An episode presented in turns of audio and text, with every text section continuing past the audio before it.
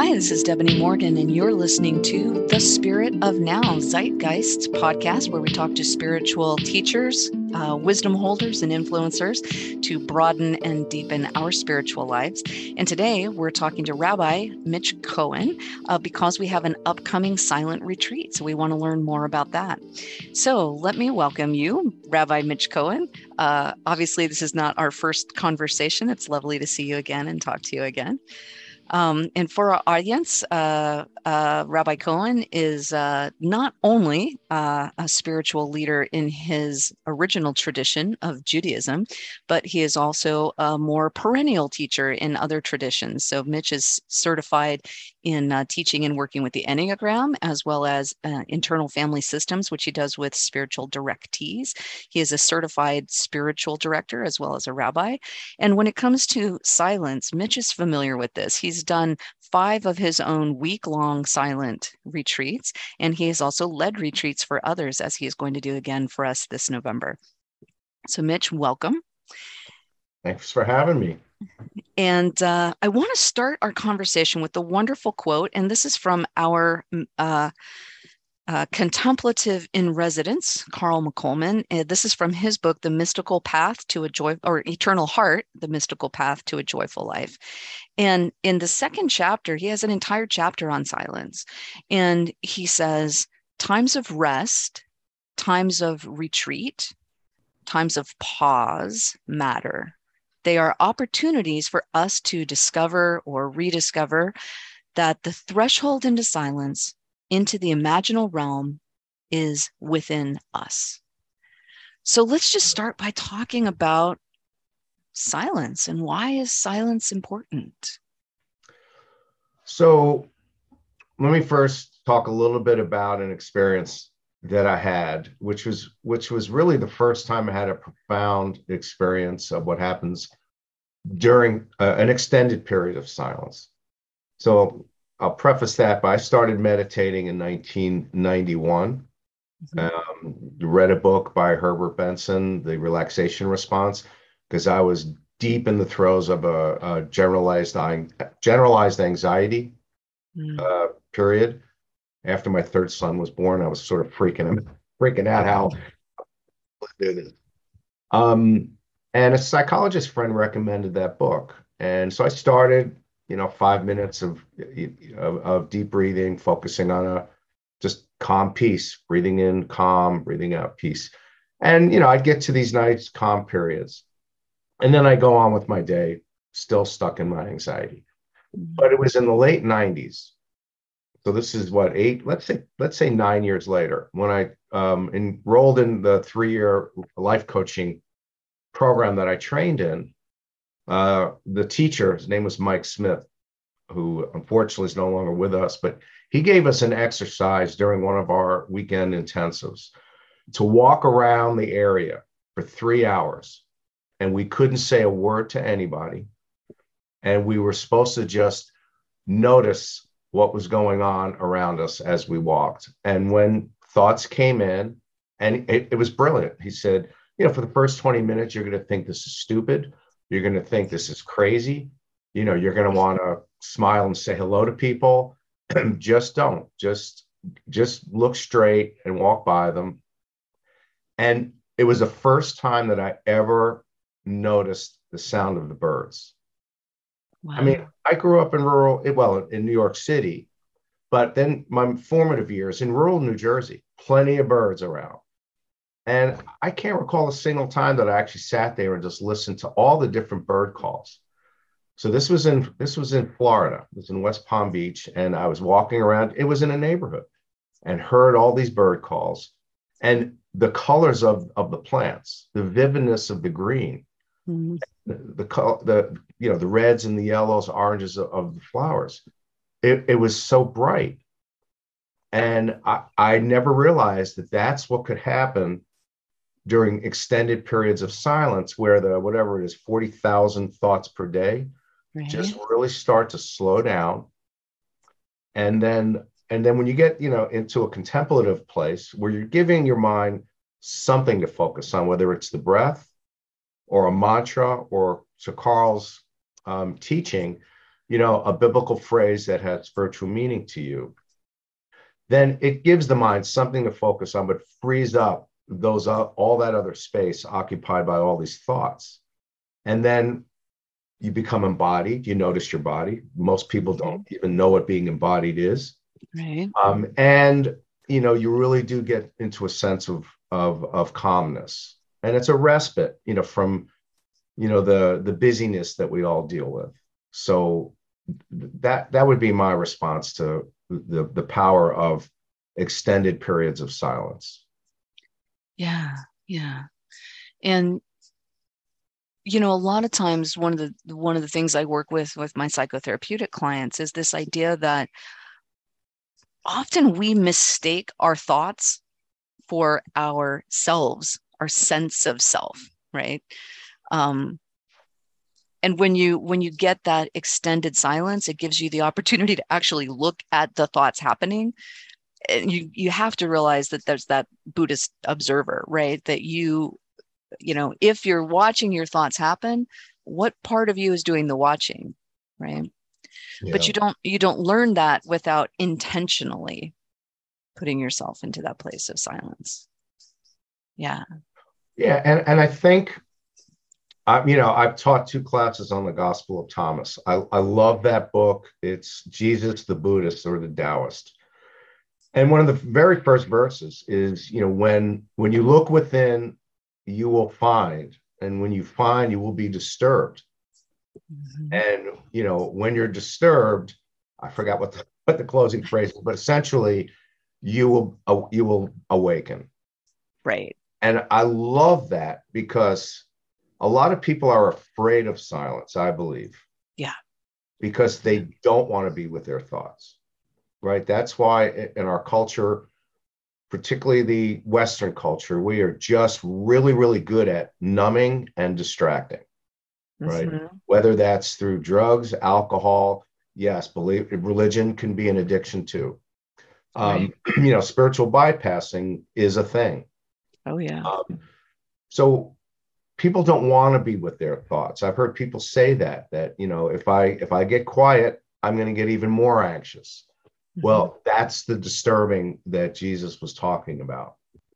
And it's actually a needed disturbing because these are the things we've been avoiding.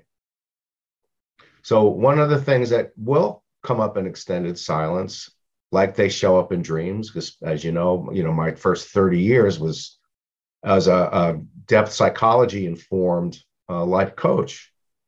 Um, and I did a lot of dream work. And, you know, the scariest dreams, the scariest nightmares are usually the most powerful gifts. Right. If we're willing to look within. It's the same thing in silence. Stuff will come up, but it's that disturbance that needs to be heard. Yeah. So when people want to enter into this, for example, if they were going to, going to come to our retreat, what you can expect is to be uncomfortable at some point. At not permanently, point, but at some point. But now, I mean, I'm not talking about like people having to get up and run out of the room. I mean, you know, I did the five week long retreats with Adyashanti with 200 of my closest personal friends, you know, and occasionally there were tears in the room.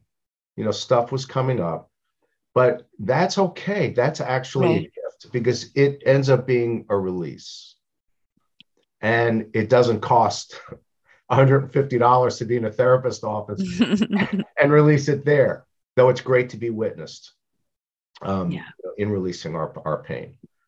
Um, so, you know, it, it's really powerful. And, and my experience is the first day or so, you're just kind of getting used to it. It's not uncommon for people that are new to meditation, you know, when they're in a formal program, you know, usually a couple hours in to go, what the hell did I do this for? Like, where's the door? Um, it's not uncommon, right. but it passes, you know, and um, and then and then things can can move on from there. Hmm. It's also why we do.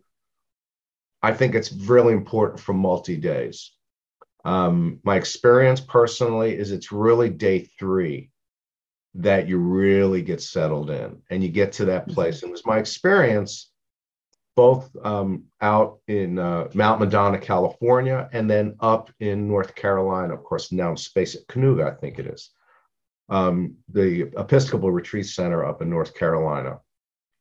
Same, same experience about day three, you know, during breaks between meditative sessions, uh, you can walk around and uh, just to experience nature the way you don't normally do it when you've been silent for a couple of days is just such a spiritual experience.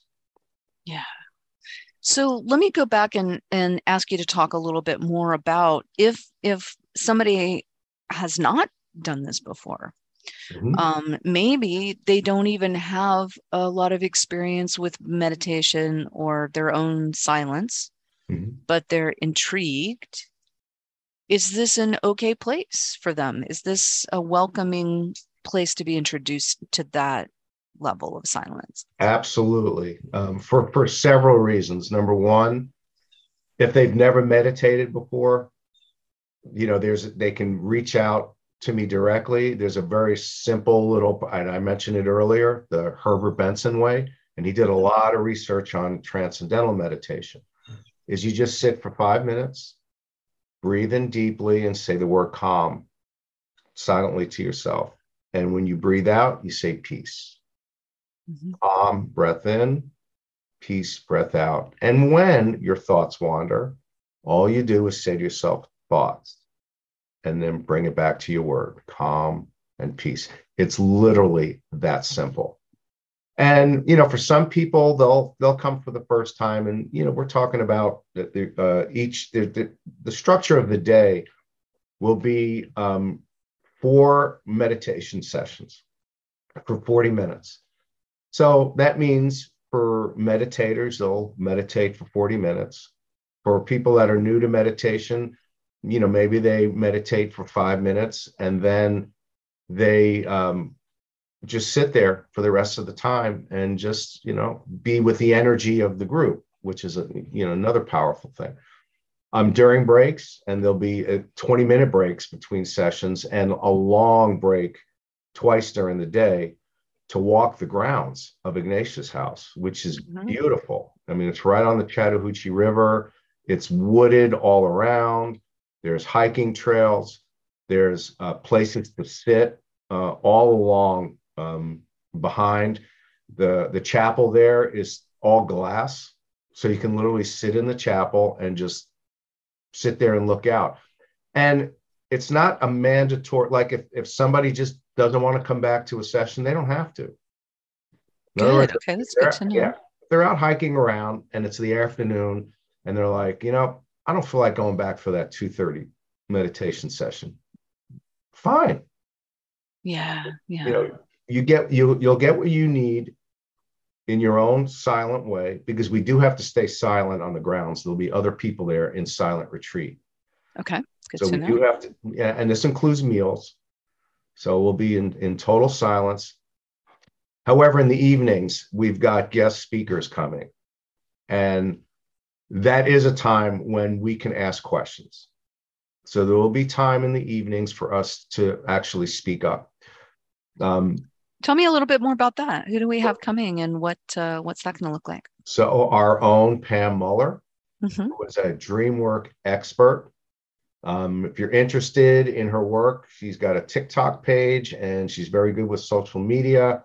Has a book out, and uh, she will come speak to us about dream content that comes out because it's not uncommon during silent periods or extended silence to have stuff come up in dreams mm-hmm. you know, and she'll teach us a little bit about what to do about that. And then um, a good friend of mine who's a depth psychology psychotherapist um, is going to come and he's going to speak to us about should anything come up during meditation you know what to do about that you know how to, how to process through that how to be with that it's a great paradox of um, jesus's mentions of disturbance right? This is a time not to numb out, not to avoid it, not to spiritually bypass it, but to embrace it. and invite it and say, again, I'm going to put my IFS hat on there, right? Right. Tell me more about what you need to share. You know, what what what do you need to to let me know? And and I use the word self with a big S, and that's Mhm. the same Jungian word. You know, that's the self core. Um, that's what uh, Father, you know, Richard Rohr calls the divine center, the God within, the the uh, Holy Spirit within. That's the self with a big S. Carl Jung called it the self with a big S. The Enneagram folks call it the self with a big S. And of course, internal family systems. The whole practice is built around getting yourself into self energy, Mhm. which is always a place of compassion, curiosity, uh, connectedness, calmness, um, so that we can actually listen with compassion, listen with confidence um, to this these these the stuff, the parts that come up during silence that just needs to be heard. Mhm. That that's the beauty. So basically, you know, an extended meditation period is is all also a self therapy sort of period. Doesn't mean a bunch of horrible trauma is going to come up, though it could. But it means things you've been sitting on for a while may pop up. And this is an opportunity to actually ask it to join you at the table and share what it needs to share. It's a lovely way to put that, right? It's like creating space for your egoic self, your everyday Exactly. self, that we all want to feel important. We all want to feel liked. We want to feel like we're smart and that we fit in. And that's okay. There's nothing wrong with that. But the beautiful thing is when you're sitting in silence, like none of those needs are going to get met. And then who are you underneath all of those needs, right? Who, where, where is that capital S self Yeah. when you stop any kind of activity that's going to be gratifying in any other way, in any other way? Yeah, than it's so, sitting with it's so self. funny. It's so funny that you you bring that example up, right? All, all of that egoic, you know, the uh, persona stuff that that we need. It's important. We got to have an ego, right? That's what gets us up in the morning.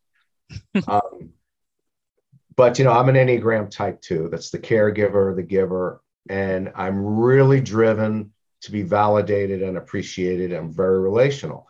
Well, I'm on a daily email listserv from the Enneagram Institute, and today's teaching was try not to connect with anybody today and just be with yourself.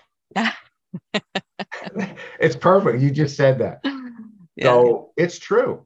You know, for those of us that really need that connection, that really relational, you know, for these several days, you're on your own. Now you're in community. Right. Right. But you're not communicating with that community in a physical or verbal way. right. Now you are communicating, right? Because their self energy is in the room too. All right. And they're accessing it just like you are. And that's the energy that connects all of us. Right. I had Yeah, an and- exper- oh, I'm sorry. Go ahead. No, you go ahead. Sorry.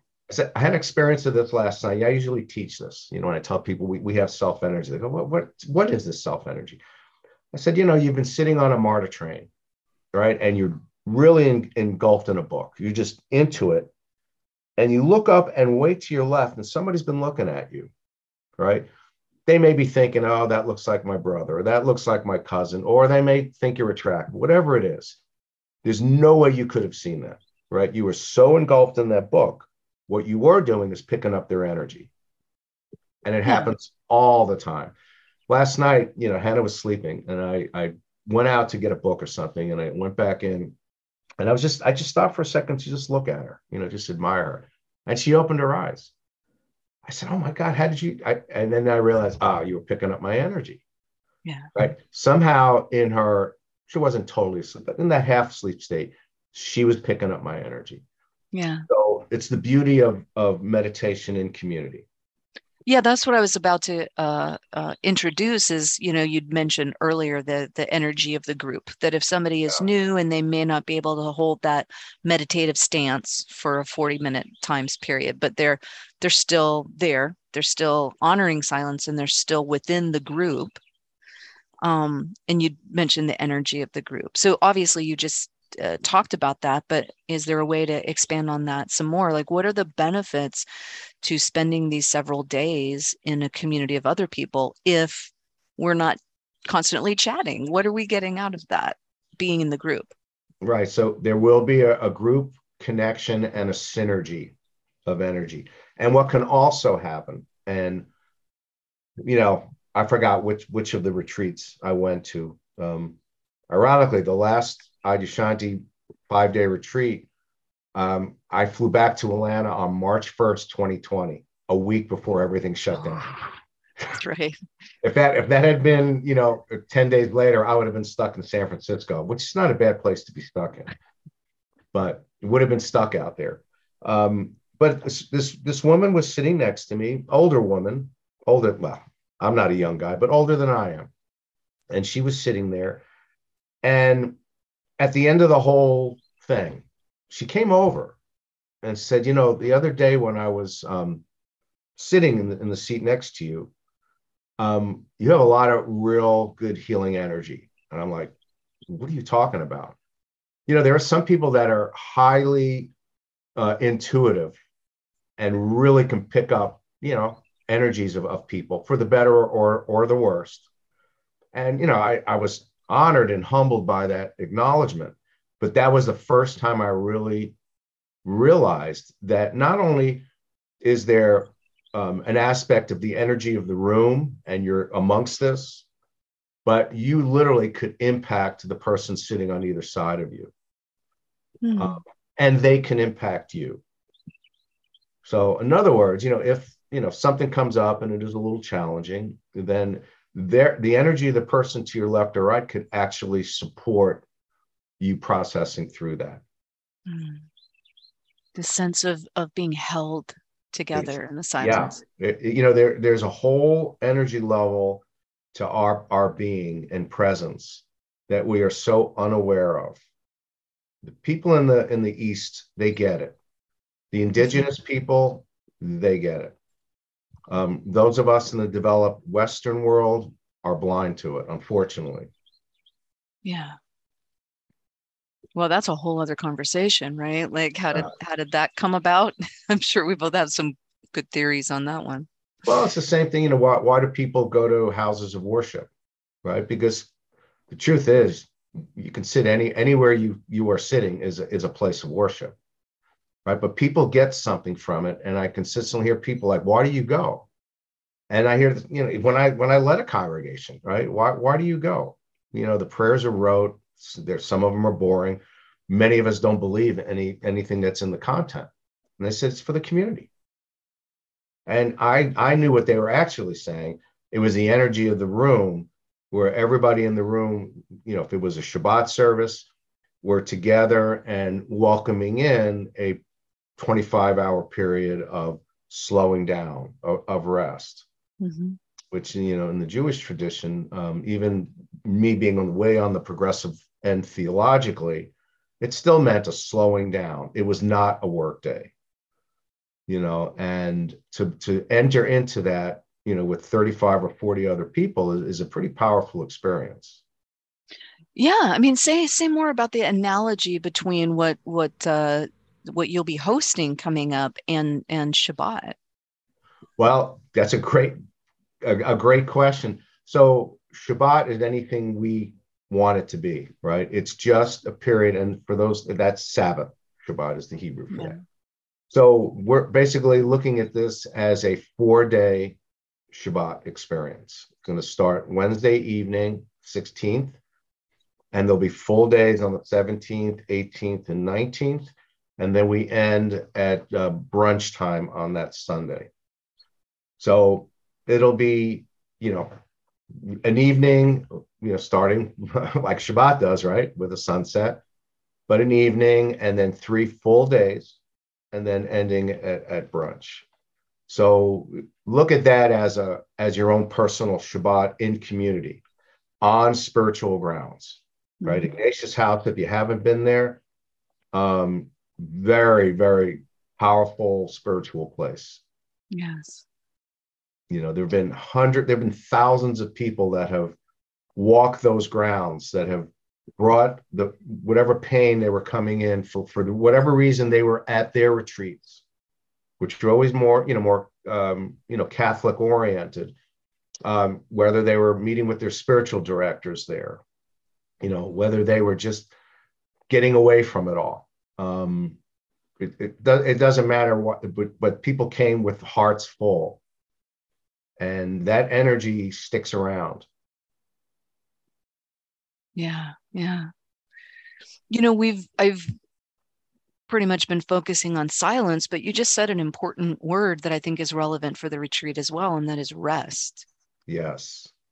Can, can you say a little bit more about rest and silence and how they work together yeah you know we, we always you know talk different different analogies of you know we got to recharge the batteries right but there is something about slowing the brain down when, when i was in my coaching training, uh, there was a metaphor that we used, and that is uh, we called it efforting. Right when you start something new, you know, let's say the, the the mind only has ten units to do all that the mind does. Right in a normal day, two of them are occupied by, you know, the have tos. You know, getting up, getting ready for work, doing all that stuff. But then there's eight available. We're dealing with whatever type of work we do, um, relating to people we're in relationship with, so on and so forth. When we start something new, it's the reverse, right? There's eight units of the mind occupied with just trying to get the thing off the ground, mm-hmm. which is why new projects are so challenging, so uh, mentally taxing, so tiring, uh, because we're exerting a ton of effort, right? So when you go to something like this, or even if it's a you know a Shabbat where you're not working and you're you're really doing things that feed the soul, you're freeing up eight units.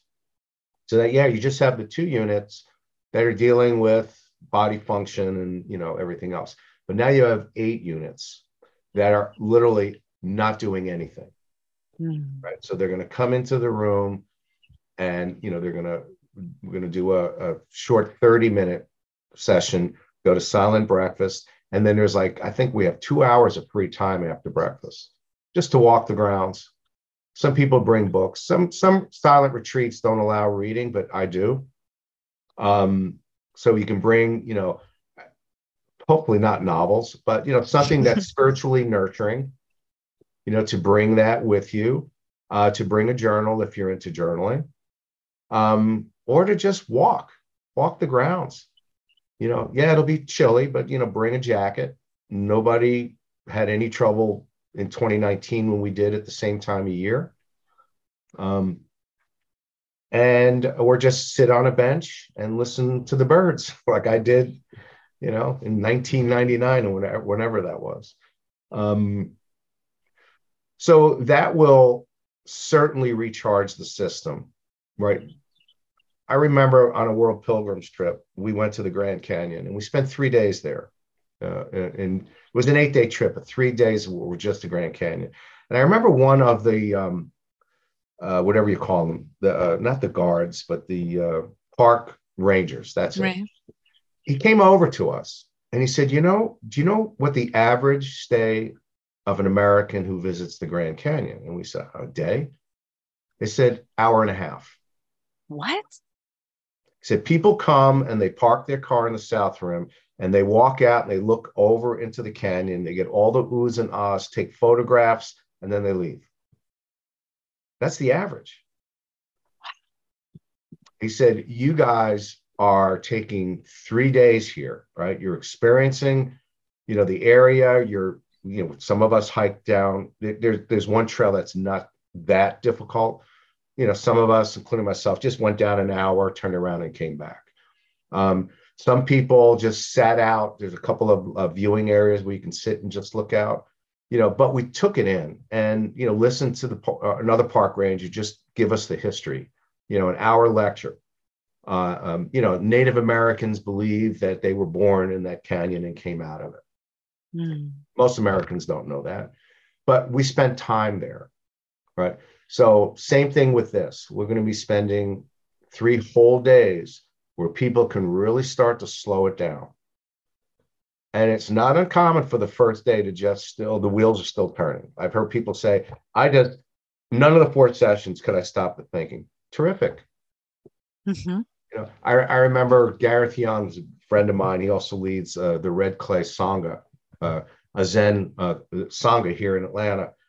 And we met for breakfast one time, and I said, Carl, I had such a bad meditation this morning. He said, Tell me more. I said, I couldn't slow my thinking. I was just so wrapped around the axle. He said, Did you sit the whole time? I said, Yeah, 30 minutes.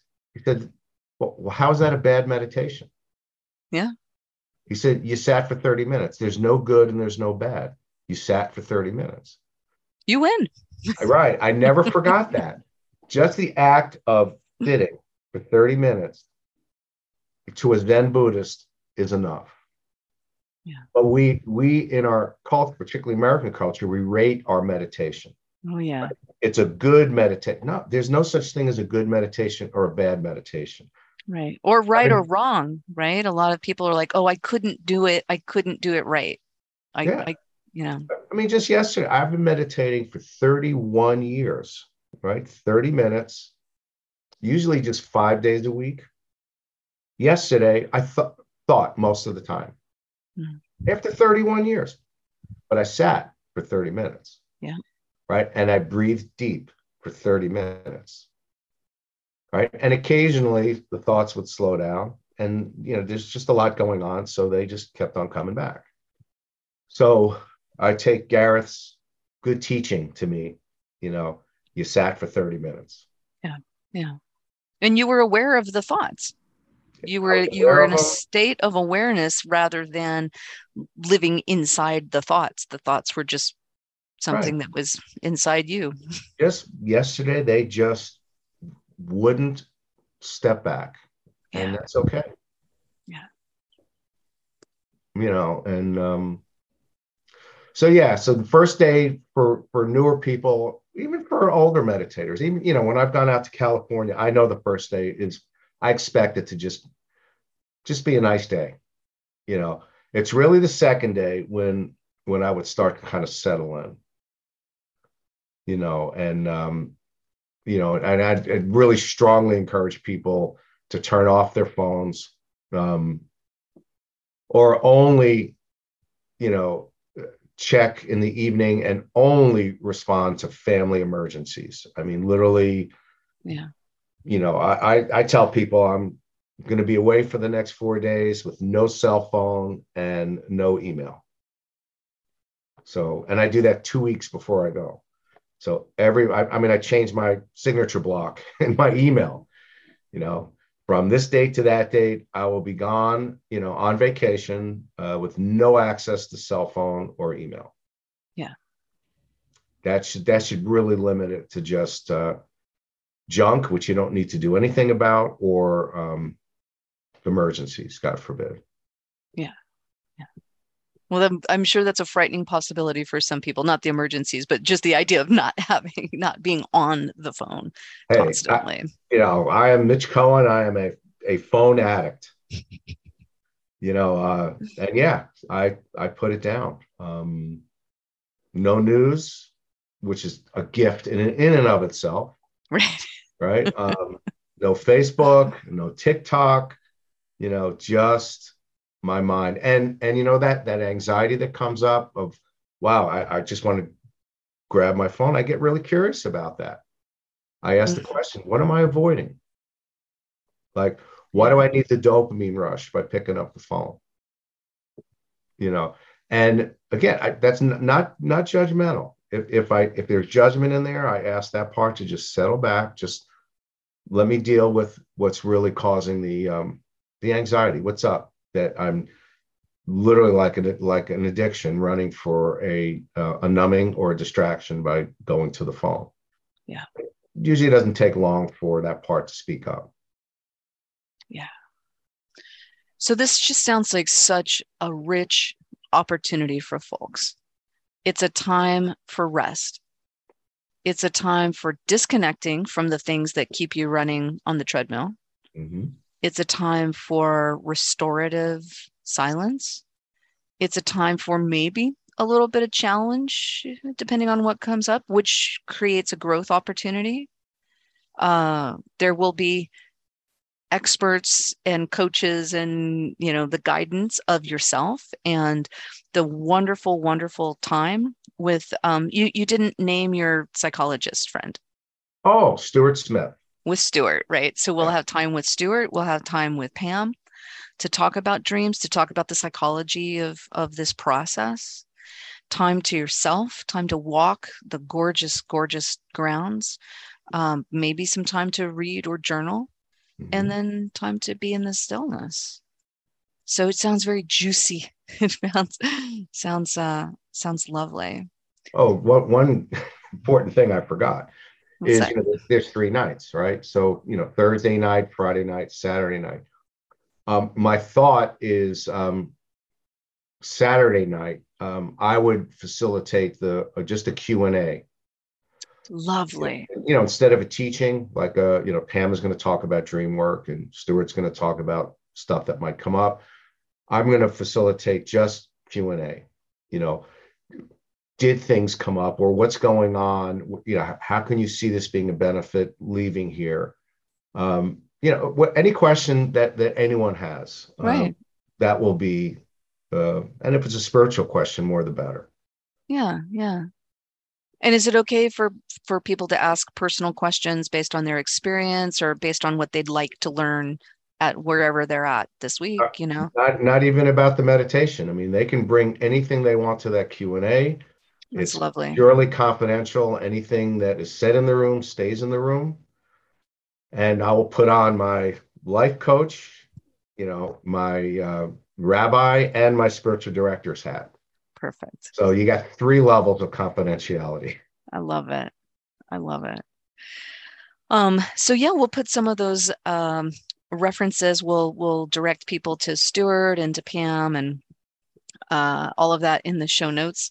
Um, so the dates of this, uh, correct me if I'm wrong, Mitch. I'm thinking we are looking at November 16th through the 20th. Does that sound right?